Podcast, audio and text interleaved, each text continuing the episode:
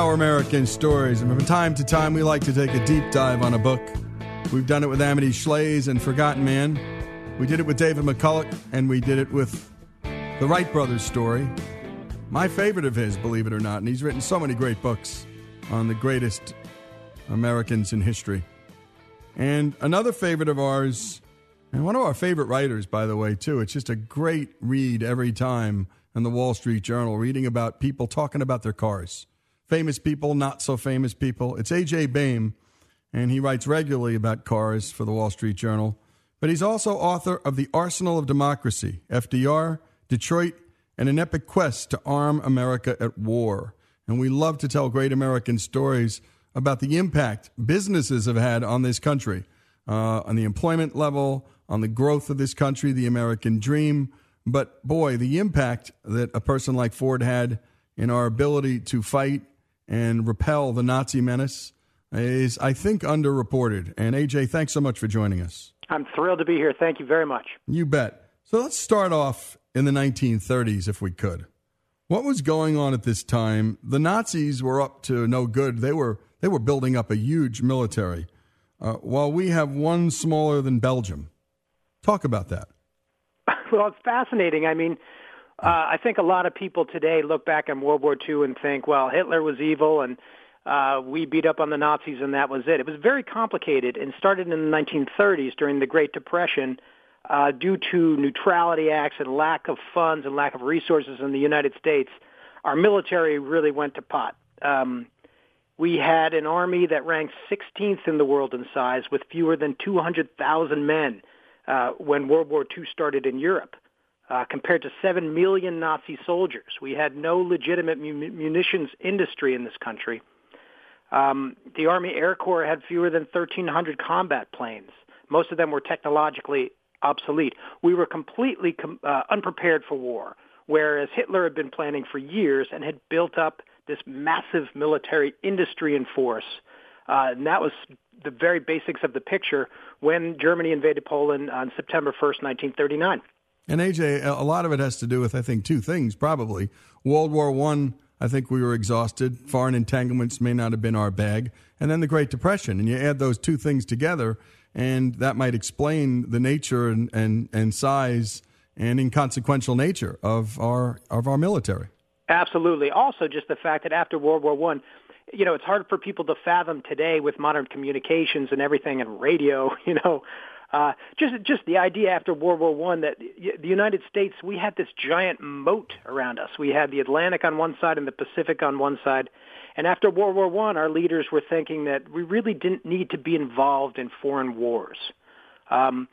Through the 1920s and 30s, things really changed politically, economically, as populations grew and technology grew. Countries became linked together in ways that were not anticipated earlier by our political leaders. So after World War I, it was not so hard for politicians to sign neutrality acts saying, we are not going to go to war in other countries.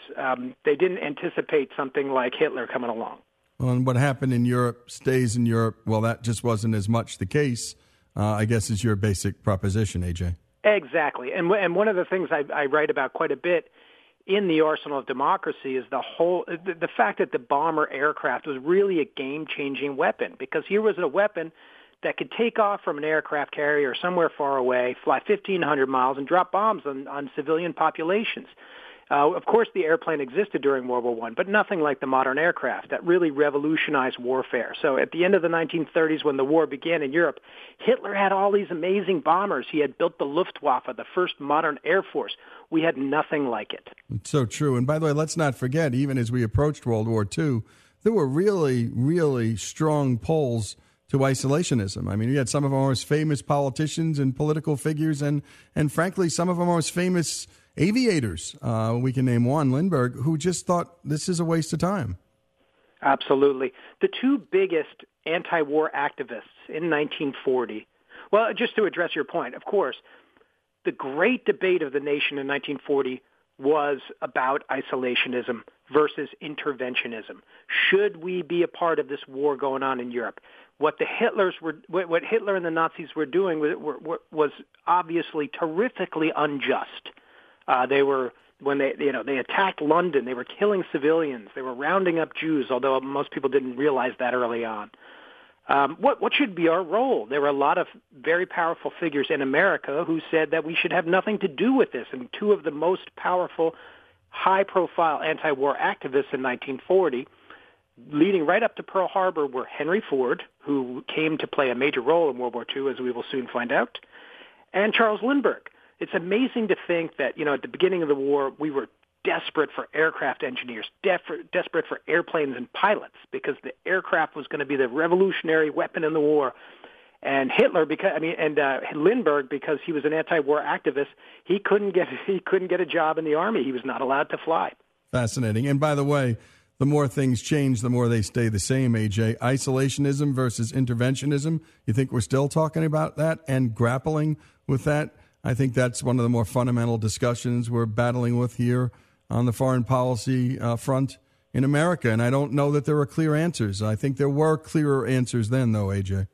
I think World War II was the end of the era when clear answers would present themselves. I think that's so true. And when we come back, we're going to take a deep dive into A.J. Baime's book, The Arsenal of Democracy, FDR, Detroit, and an Epic Quest to Arm America at War. And when you get a chance, go to ouramericannetwork.org. Go to topics, and under topics are This Day in History. Now has about 125 stories. One of them is the life of Henry Ford. We touch a little on this interventionism and non-intervention argument in Ford's life, but what we really drive down on is what Ford did and how he helped create an industrial America. He and Rockefeller and some of these other robber barons who've been reviled, and perhaps properly so in some dimensions, but in others, perhaps not. When we come back, more with A.J. Baime and his great book after these messages.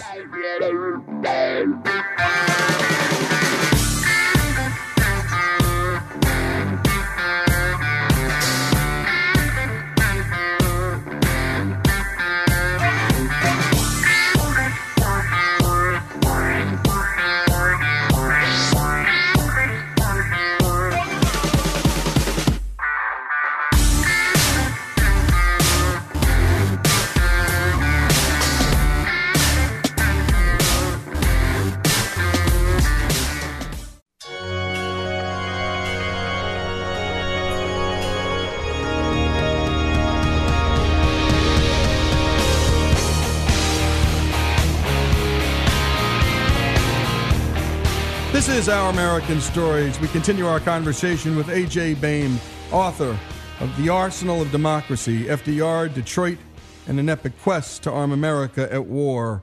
And go to Amazon and get this book. It came out in 2014, but you know what? Buy it. An older book is a newer book if you haven't read it. And we love drilling down on some of these books and stories that intersect with some of the things we talk about here on Our American Story. AJ, what was the automobile industry doing in the 1930s, both in the United States and equally important in Europe? Okay, very complicated. Let me see if I can boil it down to just a few points here. For starters, the Great Depression, people were buying cars like wildfire in the 1920s. The Great Depression comes and people stopped buying cars. And the automobile industries really suffered. So that's point number one. Point number two, in 1935, Roosevelt signed into law an act which enabled legally workers to unionize for the first time. And this was really a game-changing thing in the automobile industry. Suddenly, it put a lot of power into the hands of workers that they didn't have before, and really pit workers against the companies they worked for. Now, General Motors and Chrysler, two of the big three, signed very important deals with the unions in 1937, 1938. Henry Ford refused to do so. So the Ford Motor Company at this time became a real hotbed of potential violence and eventually violence, because there was so much stress in the power struggle between the unions and Ford and the men that ran the company. Now, in Europe, in Germany specifically, Germany had the only economy in the world at the time that had a labor shortage. The German economy, the Nazi economy in the late 1930s was booming. People didn't realize at the time why. The reason why was because Hitler was building this extraordinary military power. The American companies, the automobile industries, had big investments inside Nazi Germany that they could not afford to lose during the Great Depression. It was the only place where they were really making a lot of profits, but this put the automobile companies in a very delicate position in terms of their relationship to the Nazi empire. That's a real jam they're in, A.J. Oh, yeah, real jam. And not one that they could have foreseen. And so often, many of the jams we enter into our lives, we didn't know we were about to enter. They just sort of happen. And let's talk about the importance, before we go forward, let's talk about the importance of Henry Ford's innovation in mass production and the ability to lower the price of cars, move out the number of cars made with greater speed and rapidity. I think it has great consequence for what happens next. Talk about that. Absolutely. Well, you know, Henry Ford, people talk about the Model T as being his masterpiece, but his masterpiece was really not the car. It was the factory that could produce it. He had this wild imagination that enabled him, and it wasn't all him, of course. There were people who worked with him who were extremely important early on, like William Knudsen and Charlie Sorensen, these great two Danes, by the way, these great production engineers. And all these minds together dreamed up these massive factories with integrated mass production that enabled them to produce a lot of cars very cheaply, and enabled Americans and people all over the world to buy cars. So the automobile revolutionized human life and the human economies. Your book is titled The Arsenal of Democracy, which, of course, was the title of FDR's famous fireside chat. Let's listen to this clip, and then I'll ask you a quick question. Guns, planes, ships, and many other things have to be built in the factories and the arsenals of America. They have to be produced by workers and managers and engineers with the aid of machines, which in turn have to be built by hundreds of thousands of workers throughout the land. We must be the great arsenal of democracy. Talk about the importance, A.J., of that speech, both at home and abroad, because the Nazis were listening to this speech, too. Just to listen to FDR's voice, so moving. Every time I hear that, right now, even as I speak, I have goosebumps all over my arms. It was so moving. Now, the point, in The Arsenal of Democracy, the book I wrote, there's two narratives happening at the same time. One is, FDR realizes before everybody else that America is going to get stuck in this war. And before everybody else, he envisions a way that the war will be fought and won. It was going to be a contest of mass production. And so as you heard in this, what he was just saying is we need to build guns, ships, airplanes, jeeps, tents, field kitchen, underwear. We need to sew underwear. We need to have farmers grow food. All of that has to happen with more speed and more volume than had ever happened before in the history of the world. That's what FDR is saying. Now, the automobile industry becomes involved because there was no industry on earth with greater mass production expertise than the automobile industry. So that's how the automobile industry came to play a starring role. Now, you asked about Europe. Yes, indeed.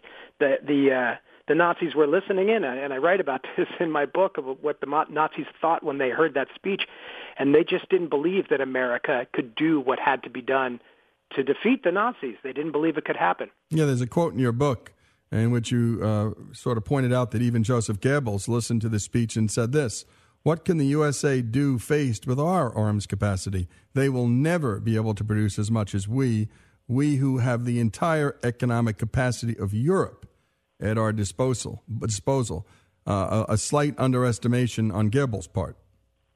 Absolutely. And why did he have a complete, capacity of Europe? Because the Nazis had conquered most of Europe by the time FDR had given this speech. It's amazing to think about, but the Nazis, too, they understood that this war was going to be fought not just with, infantrymen and lines on battlefields. It was going to be fought in factories at home.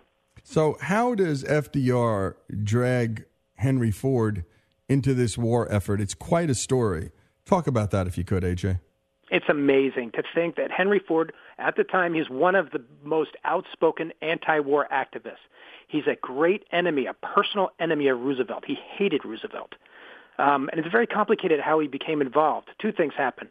One is FDR called the president of General Motors, William Knudsen, and asked Knudsen, who had the largest salary of any man working outside of Hollywood in the country, to come down to Washington and work for the government for $1 a year. And Knudsen left his job as the president of General Motors to take this job at $1 a year to help America prepare for war.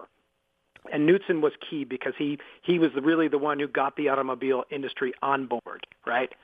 The other thing that happened was Pearl Harbor happened. And, once Pearl Harbor happened, it really ignited the patriotism even in anti-war activists like Henry Ford. The third thing is Henry Ford's son, Edsel, who plays a very important part in my book, The Arsenal of Democracy.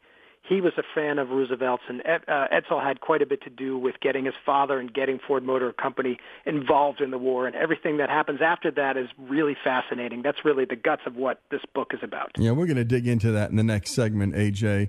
Just a bit here, how did Henry Ford build his first automobile? Let's go back again before we go forward, because there's a tremendous backstory here about this guy who grows up in a Michigan farm and ends up giving us this freedom that we all enjoy today, the affordable car.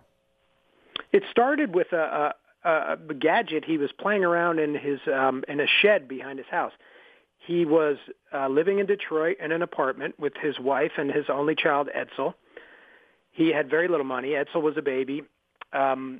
And he was just building this sort of invention in this shed. Now, the motor car existed. Carl Benz had built one, some 15 years earlier. But there was there was an automobile industry at the time, but it was very small, and there was no brands that were nationally known. It was just a bunch of tinkerers.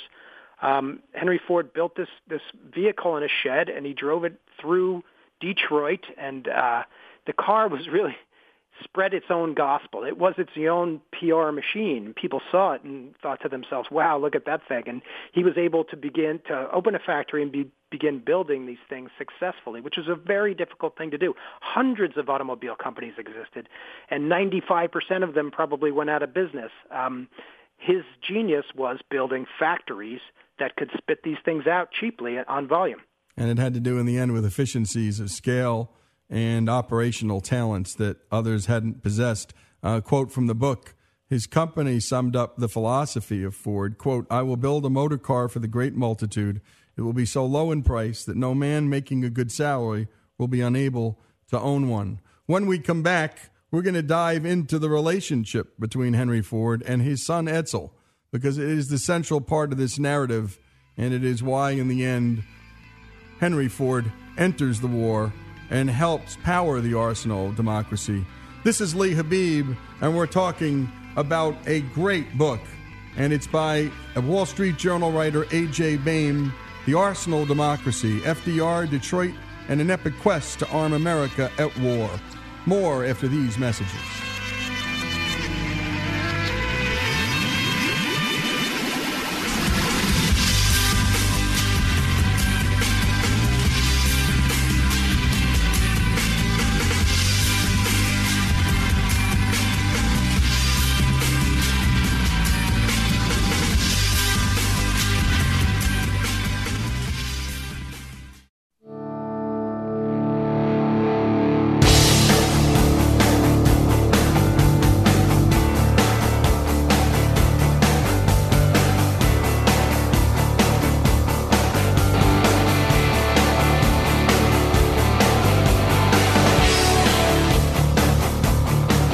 This is Our American Stories, and we continue our conversation with A.J. Baime, author of The Arsenal of Democracy, FDR, Detroit, and an Epic Quest to Arm America at War. And we periodically take some deep dives into our favorite books. This is the fourth, by the way, not fifth, but the second from a Wall Street Journal writer. We did a terrific dive on the Foolproof, terrific book by Greg Ip, who is the economics editor of the Wall Street Journal. We left off things with you talking to us about Henry Ford and Edsel, and how Edsel played a key part in bringing the father, closer to the war effort and to FDR. And by the way, as we know, Henry Ford had no love of FDR. Talk about that. Well, excellent. Edsel Ford is this amazingly misunderstood character. And just diving into his history really quickly, here's a kid who grew up with thinking of his father as a backyard tinkerer who had no money. You know, his father was very eccentric. People thought he was strange. The family had no money. By the time Edsel's a teenager, his father is probably the richest, most famous man in the world. Now, think about that.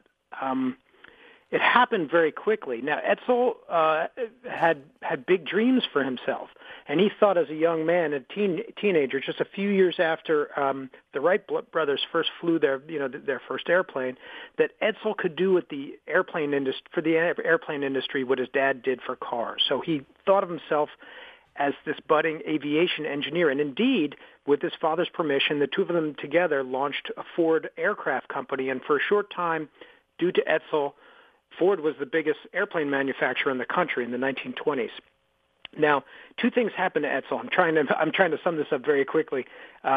One is his father was an anti-war activist and refused to allow Edsel to serve in World War I. And Edsel was brutally maligned in the newspapers. I mean, think about it. Here you have this famous man's son who's not allowed to serve in the war while all these other sons are heading off to battle and dying in the trenches. And Edsel's at home safely. He was brutalized in the press at a very tender age, so late teenager, early 20s, and it really affected his life. The Great Depression destroyed the aviation industry, so he lost his dreams of the future. So he wanted to be an aviation guy. It didn't work out, and he really had a hard time living up to his father's expectations, and he became a very depressed man. He was the president of Ford Motor Company for more than half of his life, but he lived in the shadow of his famous father. And when the war came, Edsel saw the war as a last-ditch effort to become a man. He was dying of cancer when the war began. And he threw his company into the war effort, thinking this was his last shot at dignity and integrity in the public eye. And he died before the war was over. But the war was his defining thing, in the end when he died. Yeah, that had to be his defining moment in his life, AJ. What's interesting also is the dynamic between this father and son. I mean, Edsel wanted to unionize. It was Henry that didn't. Edsel wanted to support the war effort. Henry didn't. Edsel wanted to bring in college-educated executives and corporate flowcharts. Henry didn't. Edsel wanted trained accountants. His dad believed, well, not in accountancy, that's for sure. Edsel liked to smoke, drink, and socialize. Henry was, let's just say, not exactly the most exciting guy at a party. So these guys, they had real differences, and yet there was a love between them at the same time that there was this war between them.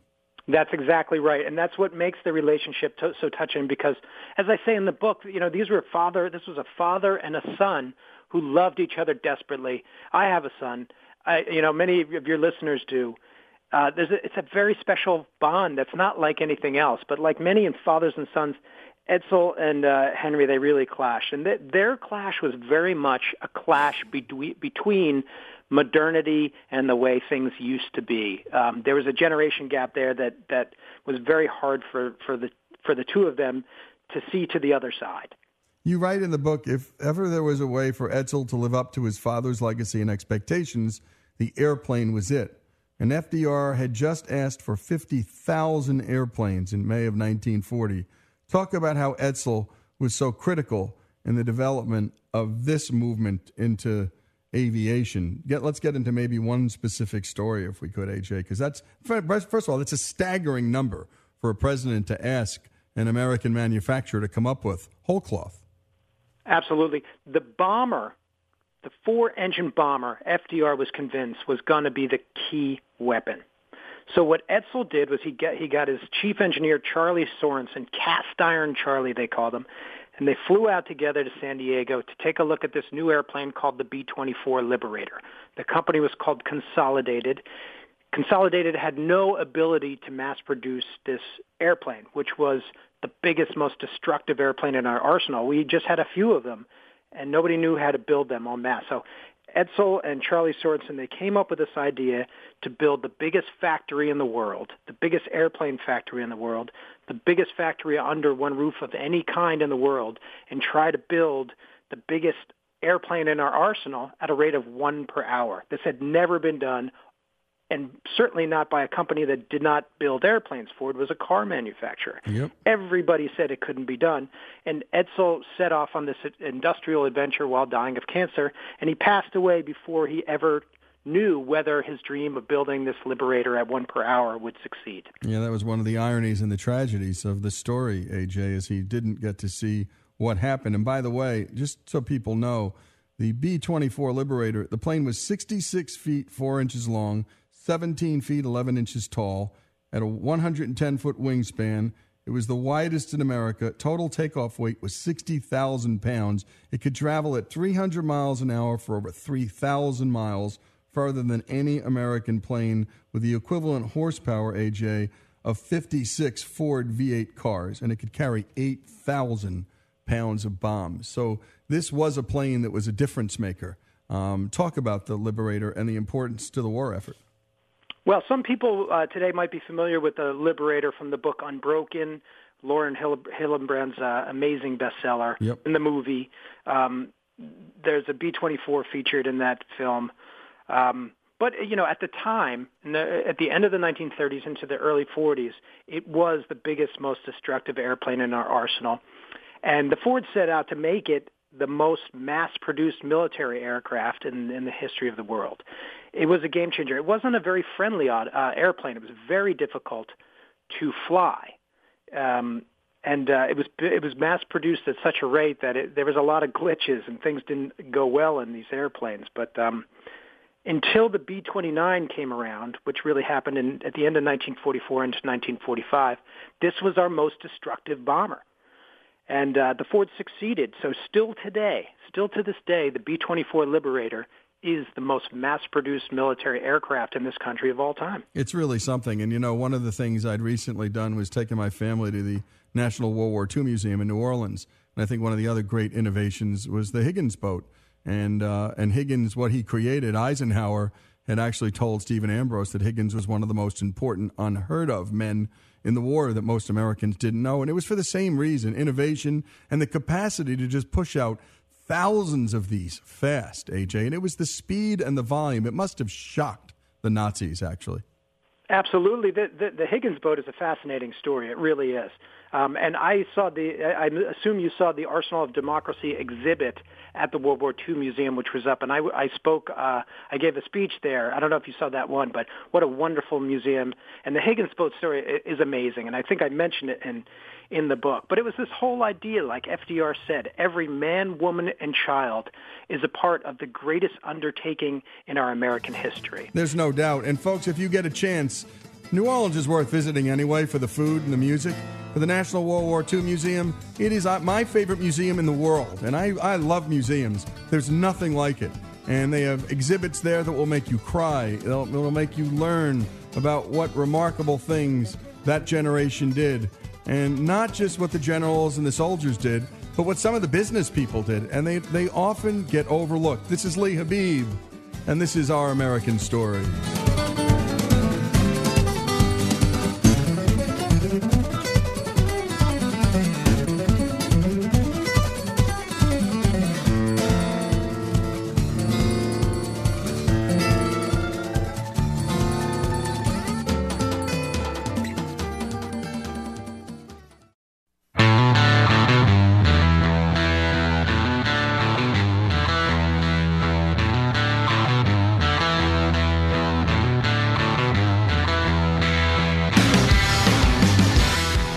Our American Stories, our final segment of the hour. We're talking to A.J. Baime, author of The Arsenal of Democracy, FDR, Detroit, and an epic quest to arm America at war. And let's talk about that Liberator, because it required all kinds of innovative firsts on a bigger scale, A.J., than anything ever done before. How did the Fords pull this one off? Nobody said it could be done. They were going to build this 60,000-pound airplane at 1 an hour. And I dig very deep in this book about how they did that. The factory they built, called Willow Run, the biggest airplane factory in the world. They had, you know, the whole idea that made Ford famous to begin with was these amazing Rube Goldberg factories that had all of these different machines never dreamed up that could take molten metal and, you know, raw ingredients like cotton and rubber and turn them into these vehicles. They just did that again, but on a grand scale, never before imagined. You know, the numbers are startling, AJ. 80,000 workers at Willow Run created 8,685 Liberators. And this plant was so efficient that for the taxpayers of this country and for the soldiers, because in the end, wars are about resources, the cost dropped from $238,000 a plane to $137,000 a plane. So talk about some of those things. And also talk about Rosie the Riveter and the role that women played in this effort. For starters, I think it's important to point out that during 1941 and 1942, a lot of this section of World War II people don't know about the fact that everything went wrong before it went right. They dreamed up these great factories, and you know the ambition was staggering. But at Willow Run, Ford trying to build this airplane, it really was a disaster throughout 1942. Nothing went right, and the numbers that the Ford said they could build, they did not. It was a disaster, and everybody was very upset.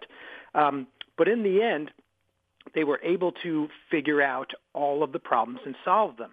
One of them was they couldn't find workers to get to this giant factory, and people who worked at the factory had to live in shanty towns all around it. There's shanty towns built all over around this factory.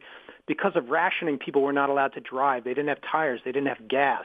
Because of the rate that the military was bringing young men into the military, into the battlefields overseas, they had no workers. They couldn't find enough people. They literally, Ford sent buses through the Deep South, recruiting people in the Deep South who didn't even own shoes and bringing them to Detroit to work in this factory. I mean, it's just staggering to me what happened. Well, a third of the assembly line workers were female, AJ, you point out in your book, and Ford actually recruited workers from Egypt, Iceland, New Zealand, Turkey, and Cuba. I mean, this was an all-out international effort, wasn't it? It wasn't just that. They recruited, people who were in wheelchairs, people who didn't have legs, people who were epileptics. They found people to fill roles. They even had, I don't know what the political correct word is, little people, dwarves, that they found and set them to work so they could climb inside airplanes and inside tiny holes where other people couldn't fit, to put rivets inside wings and things like that. Now, women on the assembly line was obviously an extremely important thing. This had never happened. It really changed the face of the American workforce. And Rosie the Riveter became the symbol of the female in the workforce on the assembly line. And one of the original Rosies was a woman named Rosie who worked at the Ford's factory at Willow Run putting rivets in B-24 Liberator bombers. That actually happened. Yep, and the Ford Motor Company, by the way, fronted the money to build Willow Run months before the government contract was even signed. That doesn't happen too often, does it, AJ? Well, it's a symbol of what patriotism this country had in its bones in the days before and after Pearl Harbor. It was a different country that the United States was a very different place. Yeah, we did an hour on Jimmy Stewart, and here is Stewart having just won an Oscar, and he tries to get into the Air Force. In 1940, AJ, he knows what's coming. He's done a tour in Europe as an actor, and he can sense it, and he wants to fight because, as he said, Stewarts had been fighting in American wars for a very long time. They denied him. They told him he was too skinny and too tall, and so he put on weight, and thank goodness for the B-24 because it allowed him to fly because height wasn't a requirement. And he fought as many missions as any man could. They wanted to put him on photo ops. They wanted to just tell him to do a tour and raise bond money. And he said, no, I'm fighting. It was a very different time, AJ. A true American hero, Jimmy Stewart. And again, somebody who flew a B-24 Liberator. And anybody who flew, this is from my interviews of crew members on the B-24s during World War II, they all said to me there were so many Ford built, because Ford wasn't the only company that built the Liberator, but there were so many Ford built Liberators that anybody flew in any of these planes eventually flew a Liberator bomber built by Ford. You bet. As the Ford company is nearing peak production, the Allies are preparing for D-Day, but there's also a battle brewing at Ford Motor Company, too. Tell us what's going on back home at this time and the story of how Henry Ford II becomes president of Ford Motor Company. After Edsel Ford dies, Henry Ford's only legitimate child that we are sure existed, Edsel, dies in 1943, and the company is, it's hard to explain in a short space here, but the company was this massive empire, massive American empire that was amidst this power struggle between good and evil. There was a man named Harry Bennett who was a gangster who had all but taken over Ford Motor Company, and he was Henry Ford's closest ally. Henry Ford is beginning to go senile at this point. And Harry Bennett, this gangster, literally a gangster, is about to take control of the third largest military contractor in the country.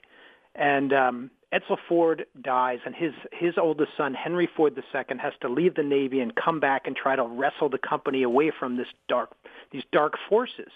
And it sounds like a Star Wars movie or Shakespeare, but that's really what happened. And in the end, the climactic battle over the empire of Ford Motor Company happened at the same time as the climactic moments of World War II.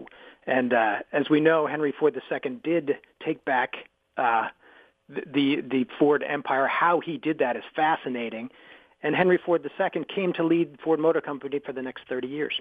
Indeed. And, you know, what of all these stories, A.J., surprised you the most? You know, when you're doing a book like this, I can only imagine you're living with the Fords for a very long time.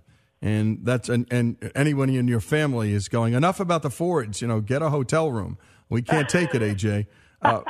So talk about, as you're digging and you're thinking, you must always be gold mining. You must always be looking for that story that'll surprise you and your readers. What was the big nugget? What was the thing that you went, I didn't know this, or what I thought I knew, it's so much more interesting?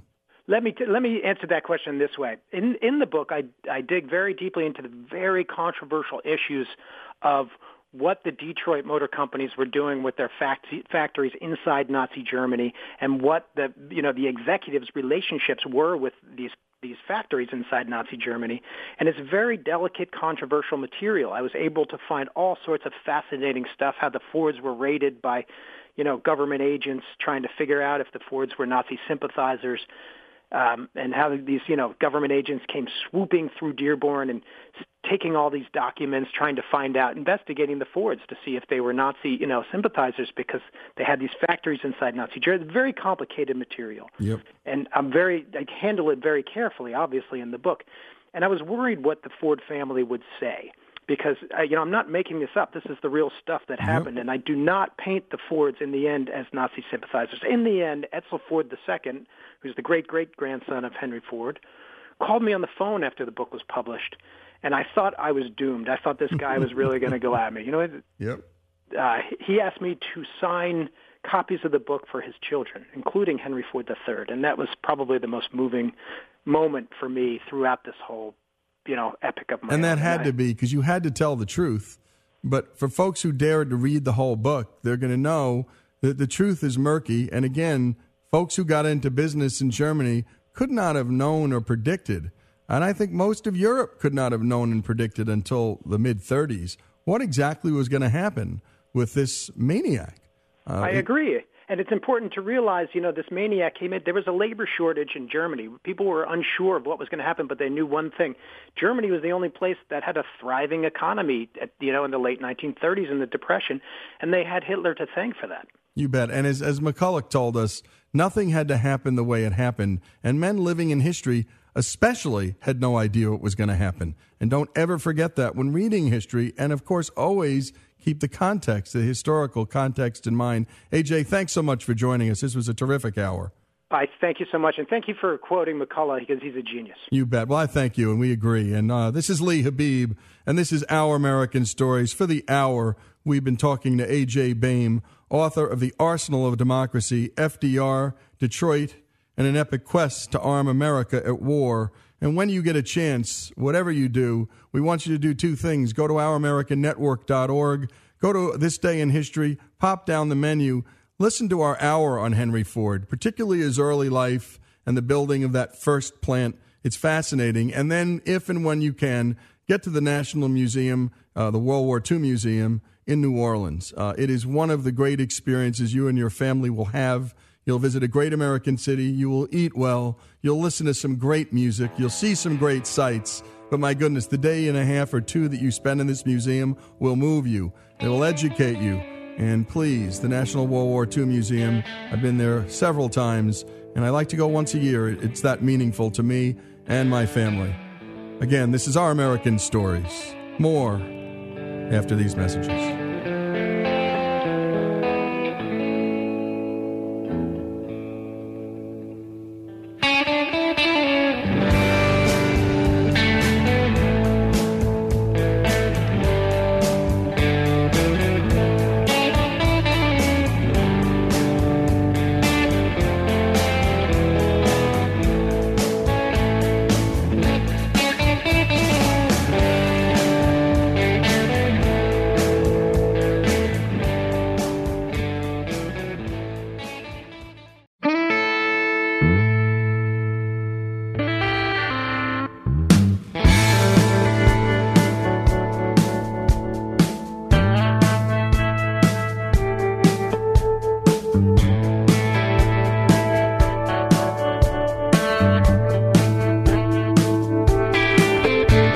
This is Our American Stories, and on this show we like to profile people from all walks of life, from titans of industry, musicians, philanthropists, politicians, athletes, and soldiers, you name it.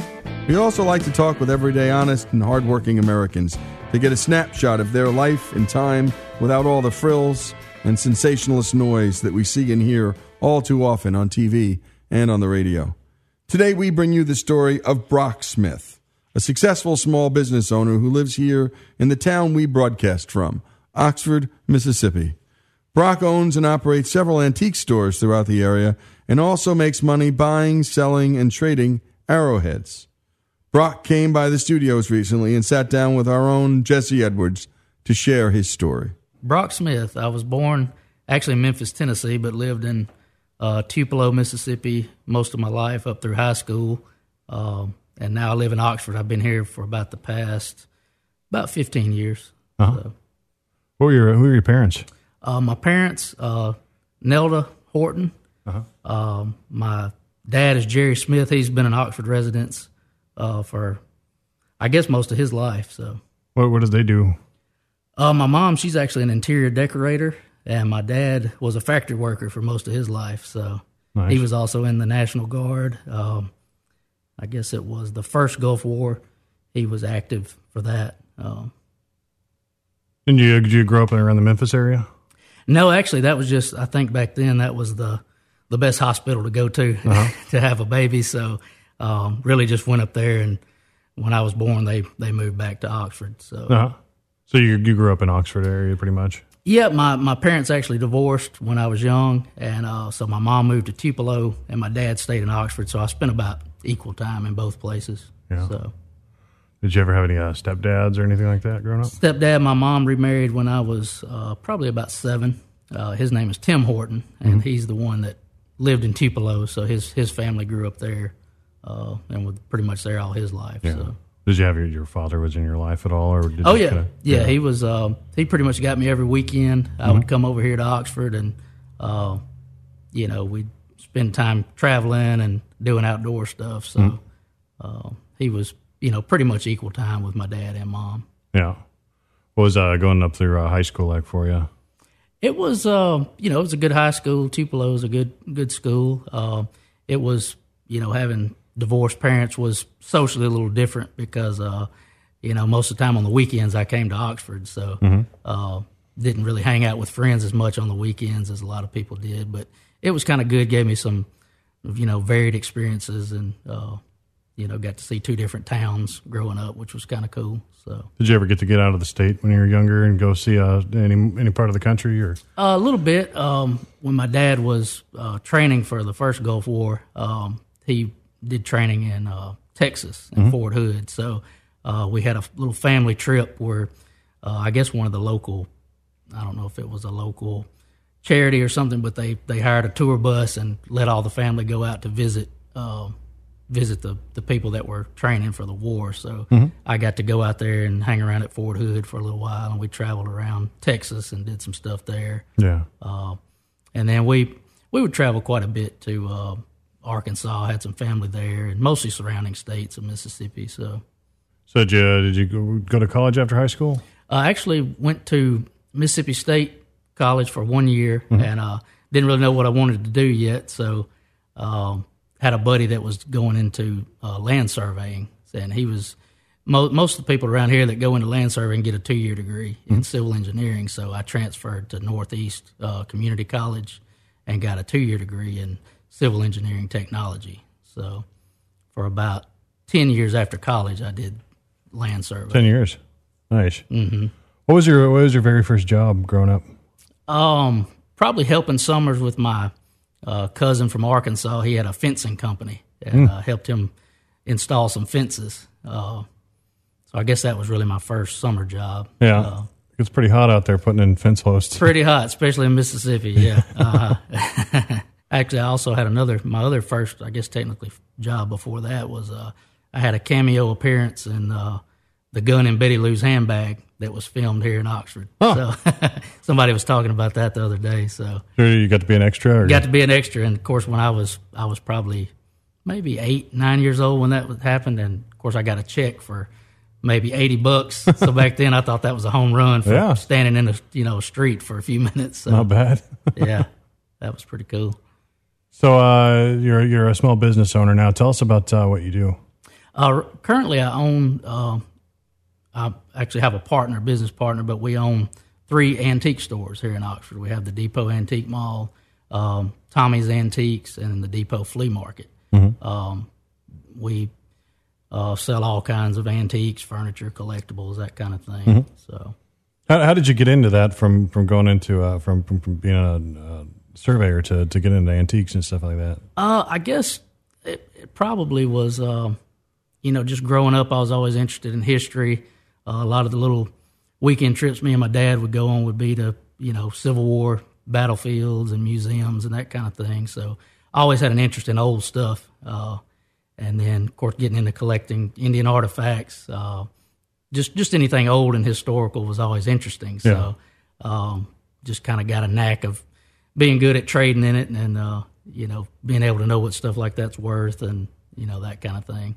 I also enjoy retail because you get to meet different people and, help customers, and that's enjoyable. Arrowheads.com, is that your outfit or is that your partners? Or yes, my partner owns that. I pretty much help him with it and handle all anybody that has questions about artifacts or looking to sell artifact collections. I handle all the emails, appraisals, that kind of stuff with it.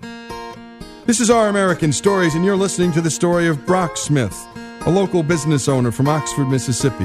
When we come back, we'll hear more from Brock about his life as we profile the stories of everyday, hardworking Americans right here on Our American Stories.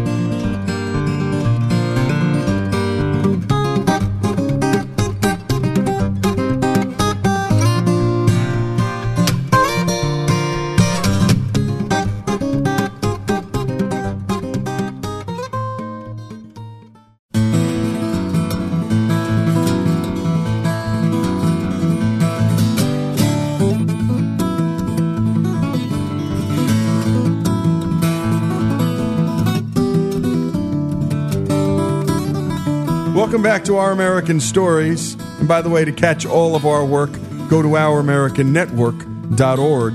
That's ouramericannetwork.org. Now we continue our interview with Brock Smith, a local business owner here in Oxford, Mississippi, as we continue our series on everyday Americans, where we cover who they are, where they come from, and what makes them tick. Here's Jesse Edwards. So yeah, we say artifacts. We're mostly talking about what most people would call arrowheads, arrowhead collecting. Yeah, kind of a it's a part of an American pastime that a lot of people might not know about. But you kind of got in a bit of a scuffle with one of the university professors here not too long ago who was saying that basically you shouldn't be allowed to hunt for arrowheads and that they should be preserved or kept in a locker somewhere in the college away from people to see so they could be saved or something like that. So, well, what's your take on all that? Yeah, that was kind of interesting. It all started just from a local reporter that just happened to shop in one of our stores and saw my display of Indian arrowheads. And she just found them interesting and asked to do an article on it for the paper. And so after she did the article, that's when the university folks read the article and sent a letter to the editor, basically saying what you just said, that people shouldn't be able to collect them, and we're kind of rude about it. Yeah. Most arrowheads that are found by people and collected by people have virtually zero archaeological value. They're found out of context. They've either eroded, through building highways or, farming practices. So it's not like they have a great amount of knowledge that could be gained from them other than just, what they look like and the general area they were found. So myself and my kids have become interested in it, and we go out and we look for them, and we haven't had any luck, but maybe finding little pieces and bits and shards here and there. But it's kind of a fun family activity, and it's kind of strange that anybody would have a problem with it. What are some of the laws that are actually in place? What is the legality for going out and just looking for some arrowheads and taking them home if you do find them? Yeah, most states, as long as you're finding it on private property, you're allowed to hunt, as long as you're not finding items that are associated with burials. So, I mean, if you start finding human remains, obviously you should call an archaeologist. But most artifacts you find are just surface finds, and it's as long as you're doing it on private property with permission, there's no problem at all with finding them, trading them if you choose to do so. There was a big deal with the Florida collectors, and they actually had a undercover sting that they did, had game wardens kind of infiltrate the collectors and trick them into, saying, because in Florida for years it was legal to find artifacts in navigable rivers and collect them. But they changed their laws saying that if you find an item in a navigable waterway, it's considered state property. Right. So if you pick that item up and then sell it, you're selling stolen property, and they use that to get a lot of guys in trouble over it. So there are people in jail right now for finding arrowheads, taking them home, and luckily, in some states. Luckily, most of the guys, I believe, got off with, pretty hefty fines and probations, but one person actually committed suicide over the deal that was afraid of the looming federal charges. And, so it really caused a lot of problems that was really unnecessary. It's all over items that had zero archaeological value other than, just what they look like. It's a great way to learn about history. It's a great physical outdoor pastime that people should encourage young folks to do. And, we when we had the round with the university folks, they proclaim that they have a huge collection of arrowheads, but they're not on display. Nobody's ever seen them. Yeah. Right.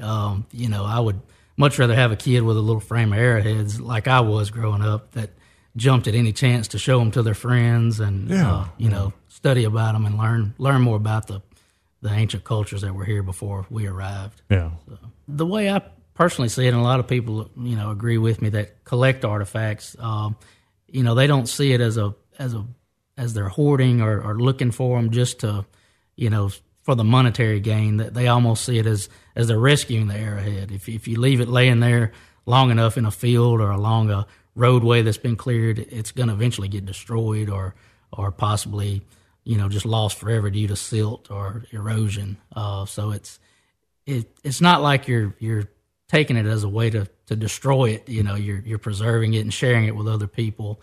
And again, most arrowheads are extremely common. It would be like Civil War bullets at Gettysburg. Each bullet, it's an artifact, it's a piece of history, but it's you won't see a museum trying to display every, mini ball that was fired in the Civil War. So it's an interesting item, but also a very common one. There's a Native American musician. He had that, said they were kind of like a spent shotgun shell. He said, an Indian wouldn't have put a whole lot of worth into an arrowhead and made as big a deal about it as modern people sometimes do. Same way in Vietnam, there are probably a few billion, M16 empty shells laying there that technically are an artifact, but nobody's going to try to hoard every single one of them. Tell us about your hunting. Have you ever had any luck going out and finding some pieces on your own? Yeah, that's kind of what got me interested in. Actually, the first arrowhead I had, my dad gave it to me, and he had found it when he was a kid, and that thing just fascinated me so much that I wanted to find some more of them, and used to go and look around at flea markets and yard sales, and you'd find one occasionally, but, eventually I decided I wanted to get into looking for them. And we used to hunt mainly in Lafayette County, and it took me about a year of hunting to find my first perfect whole arrowhead, and that was a heck of a find for me, and it wasn't, anything just spectacular, but, as a first find for me, it was really neat to find it. And, of course, that led to the obsession of, many hours of hunting, and I've probably found, several hundred pieces like that over the years since. Mm-hmm. What's been your best piece you found? Probably my best piece was a large type of point called a Stilwell point, and it was about a 4-inch spear point, and it would be in the Archaic period, which would be 6,000 to 8,000 years old. Hmm. So, pretty nice piece, and it was perfect and a good size one. So that was a nice find, and then found a couple of banner stones, which were pretty neat find, and that's kind of an interesting item because nobody knows really what the purpose was for that item. And just what do they look like? Just so the listeners that might not know. Usually they're a piece of stone, and they range from as small as a couple inches and to as large as 7 or 8 inches for a big one. But they're usually made out of either quartz or sometimes slate. Can also be made of a red clay stone here in Mississippi is what you usually find. But they'll have a hole drilled completely through them. And just from the diameter of the hole and from the wear patterns, that you can tell the hole was formed by cane drilling, which they would take a piece of river cane and use some type of abrasive like flint chips or sand to get the hole in it. But nobody really knows for sure the purpose of putting that hole in there. Archaeologists, a lot of them think that they were wait for an atlatl, which is a spear-throwing device, but there's also a lot of evidence that kind of leans away from that theory. So a lot of debate over what that item was used for, but they're pretty rare and hard to find. So I like the idea that your dad gave you your first arrowhead, and that, it basically spurred you on to become obsessed with historical pieces and then go on to form part of your career. Later on. Mm-hmm. And he found his arrowhead. His family grew up in Waterford, Mississippi, which is just north of Oxford, and they were cotton farmers, sharecroppers. So he would work a lot of time in the fields in the summers, picking cotton, chopping cotton. So that's where he found his arrowhead. So, what are some of the challenges that you face as a small business owner in 2016? It's fairly smooth. There's a lot of little things that personnel is always a thing that's tough to manage if you have multiple employees, and then the red tape with taxes and keeping up with all that kind of stuff, the accounting, and then in Oxford it's kind of tough. Just real estate, rental, those kind of things are kind of high in Oxford, so. Just making it work monetarily can be a challenge. But if it's like myself, if it's something you enjoy, it's not really like work. It's a lot of hours, and if you added up the hours you do when you own a business, you probably don't come out at a very good hourly rate. But if you enjoy it, it's worth doing for sure. And there you have it, the story of Brock Smith, a local business owner from the town we broadcast from. Oxford, Mississippi, home of Ole Miss. We like to share stories from people from all walks of life because here at Our American Stories, we believe that everyone has a story to tell. If you would like to share your story with us or know someone who has a story to tell, you can always reach out to us at ouramericannetwork.org, or you can drop us a line and leave a message at 844-627-8255. That's 844-627-8255.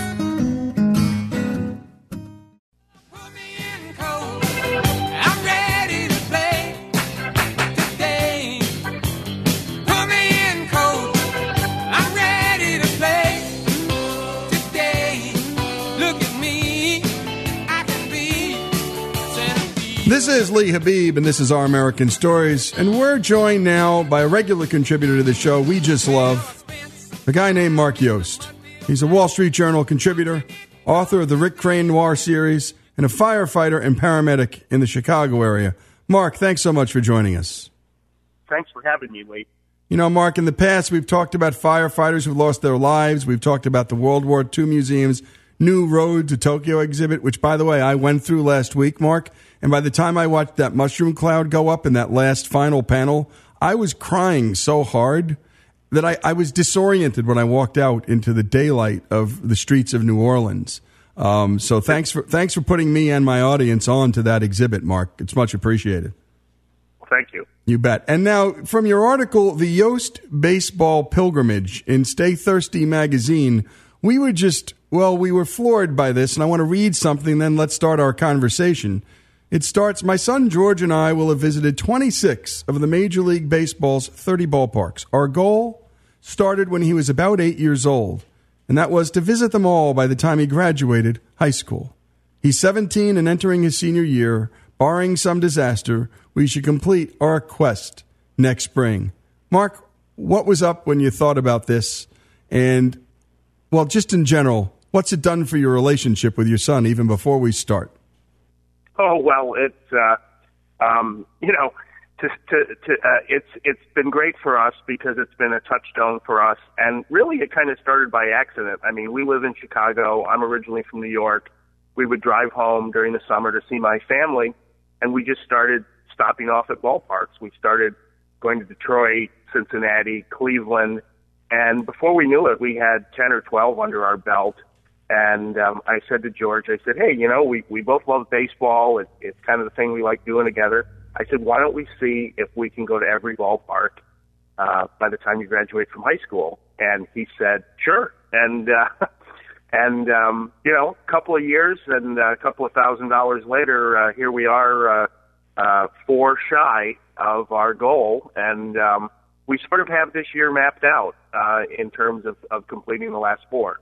Well, that's great. Now I'm going to do a little reading. We're going to talk about some of the parks you visited, some of the memories. And by the way, we love to get folks to talk about their trips. My dad took me on Civil War battlefield trips, ending all the way down in the state I now live in, Mississippi, because, well, you have to go all the way down south to the very base of Mississippi to experience all the great Civil War battlefields. And then, of course, I visited almost every major basketball arena with my dad. Let me read something from your book, Mark. Our first stop was the old Yankee Stadium. I'd grown up going there as a kid. For most of my friends, those childhood memories are still our fondest and most cherished.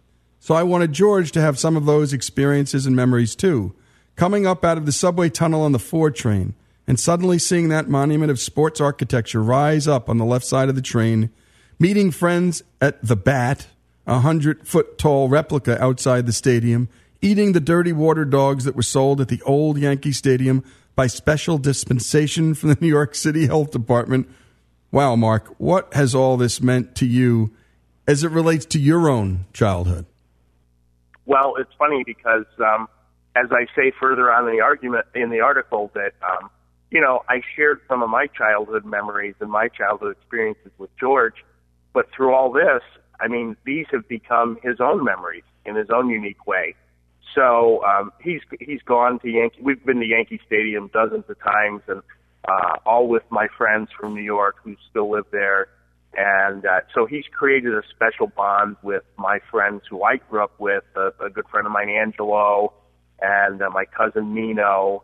And and so we've been to both. He knew what the old stadium was like. He heard us tell dozens of stories about going to the games in the 70s and And now we went to the opening season of the new Yankee Stadium, and so that kind of started a new chapter for us. And I think I say in the article that when this is all done, we'll actually have gone to 32 stadiums because we've been to both Yankee stadiums, and then we've been to both Target Field, which is the new Twins Stadium, as well as the Metrodome, which is where they used to play. You know, there's something special about baseball as a sport to watch, because unlike football, where the pace is fast, or basketball, baseball allows for lots of conversation. It's the sounds, it's the silences, it's the pace. It's just a place where you can just relax and enjoy a very nice long day. It also happens in the spring and summertime.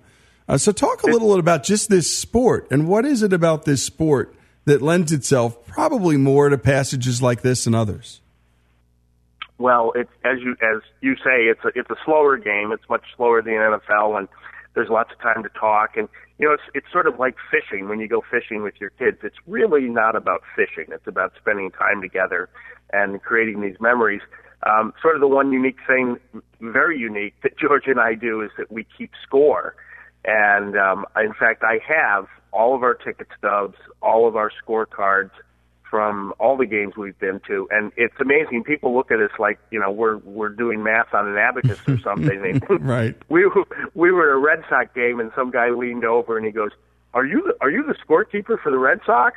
I said, "No, we're just watching the game." But, you know, it started out as a way to keep George interested when he was younger, when he was 7, 8, 9, and so to keep him interested in the game, because one of the things that bothers me as sort of a baseball purist is now at the baseball park, there are all these other things that they use to keep kids distracted instead of keeping them focused on the game. Yep. And I understand some of that, especially smaller kids. But so George and I keep score together, and it's kind of a joke. And we actually have some scorecards from some near-no hitters and that sort of thing. So That's kind of been the touch point for us. Well, that's great. And that scorecard actually becomes a great teaching instrument, too. It's not only having him focus, but he's learning a lot about the game by executing on that scorecard. You talk a bit about, Mark, the top ballparks. And I've been to a bunch. I lived right near Camden Yards, and I was never a big baseball guy until periodically friends would just say, "Hey, come on over to Camden Yards. Let's kill some time, have a couple of beers." And I just fell in love with it. I would walk because I lived in Fells Point, which was not far. So talk about, just give me your top park, and then let's walk down some of the features of some of the other great parks. But of all the parks, what's the top park and why? Well, obviously, Yankee Stadium is a sentimental favorite for us. But we really don't like the new stadium because it's so much about the corporate boxes and the luxury suites, and everything is so expensive at the new Yankee Stadium. One of our top parks is PNC Park in Pittsburgh. It's just a great old school retro park, just like a lot like Camden Yards. Pittsburgh has a wonderful skyline.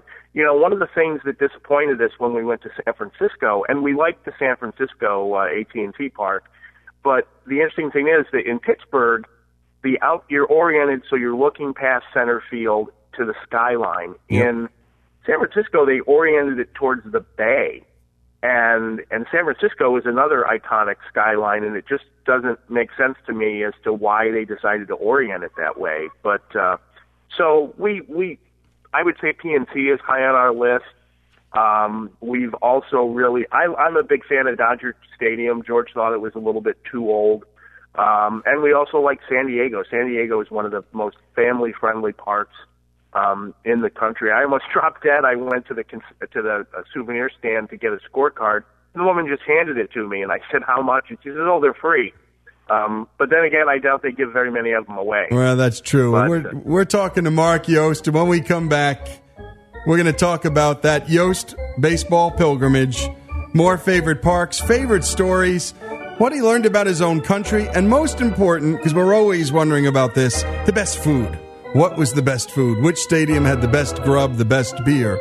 This is Lee Habib. This is Our American Stories. And you can hear all of this if you're traveling on our website, ouramericannetwork.org. More after this with Mark Yost.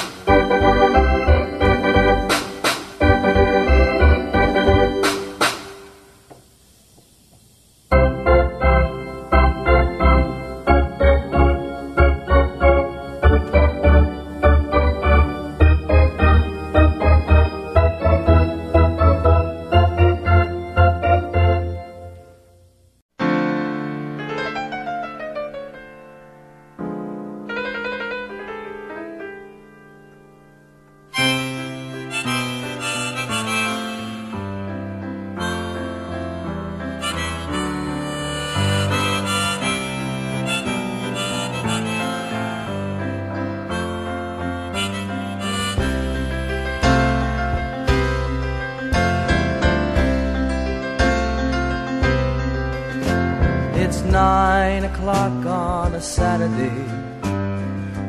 This is Lee Habib, and this is Our American Stories, and you're listening to the song that made Billy Joel an international star. You knew the song from the opening chord progressions, just like great guitarists catch you with a hook, the way Keith Richards did. Elton John and Billy Joel knew how to do that with a keyboard. That's why they were who they were. And this is our best of special 1 hour. We like to dip back and look at some of our best of the past. And one of our favorites was Billy Joel's masterclass at the University of Pennsylvania, where he was teaching a bunch of students, 2,000 of them, and fans, the craft of songwriting and the business of the music business. During a question and answer period, one young lady asked, because she has a little girl, how did the song Lullaby come to be? Take it from here. All right, so I had this melody,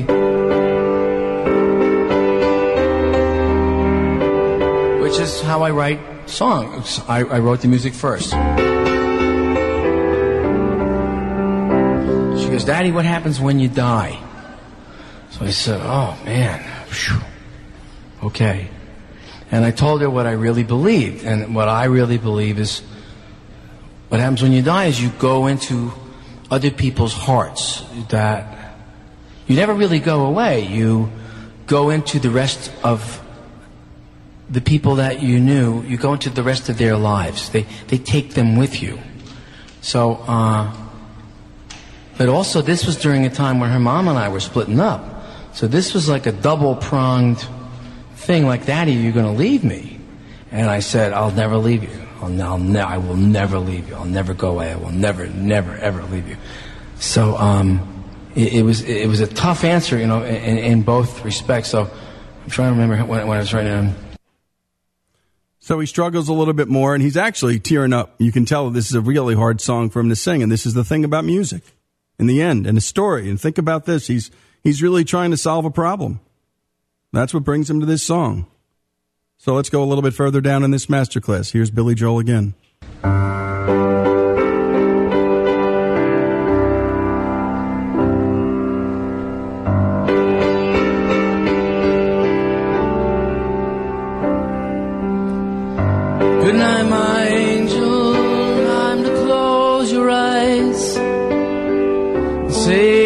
Questions for another day.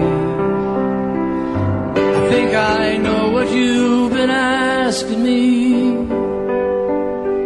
I think you know what I've been trying to say. I promised I would never leave you, and you should always know.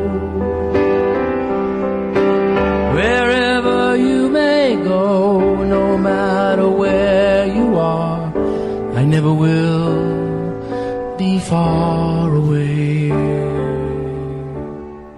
And there you have it, Billy Joel answering his little girl's question with a song.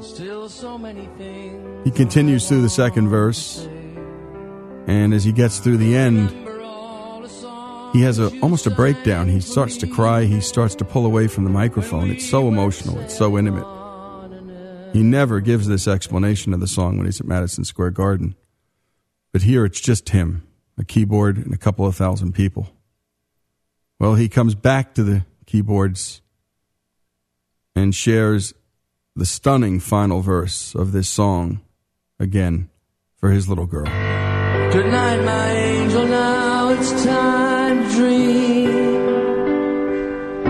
And dream how wonderful your life will be. Someday your child may cry, and if you sing this lullaby, then in your heart there will always be a part of me.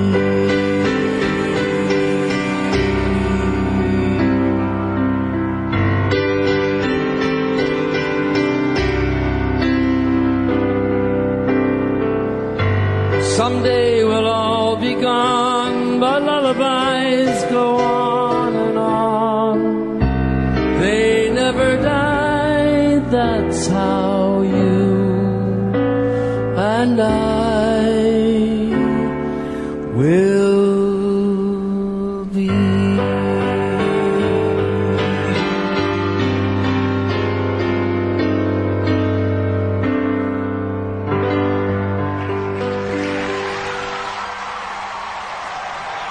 master song, the master songwriter, shifting it to the future. The little girl singing this lullaby to her little girl. That's what art can do. Take us across time, across generations, race, class, ethnicity. This is Lee Habib, our American stories. Billy Joel's story to his little girl's story to her little girl. More after this. And from art to history, here is our piece on the life of Alexander Hamilton, which, by the way, is now art itself on Broadway. Take a listen. He was an immigrant to the United States, one of the 7 foreign-born signers of the Constitution, something we don't often hear about.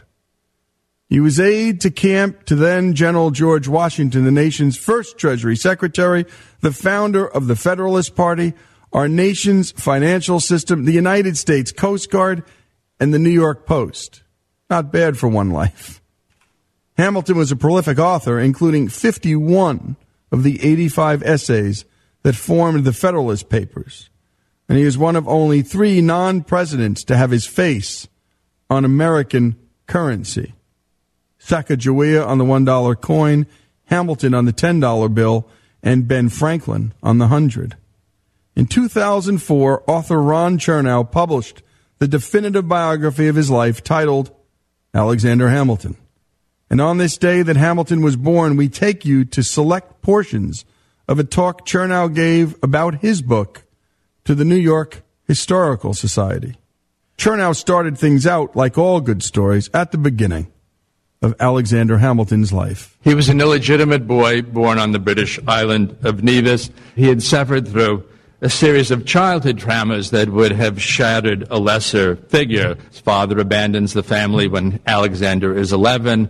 Mother dies of tropical fever when he's 13. He's then farmed out to a first cousin who commits suicide years later. Calamities of biblical proportions seem to find their way to this young man.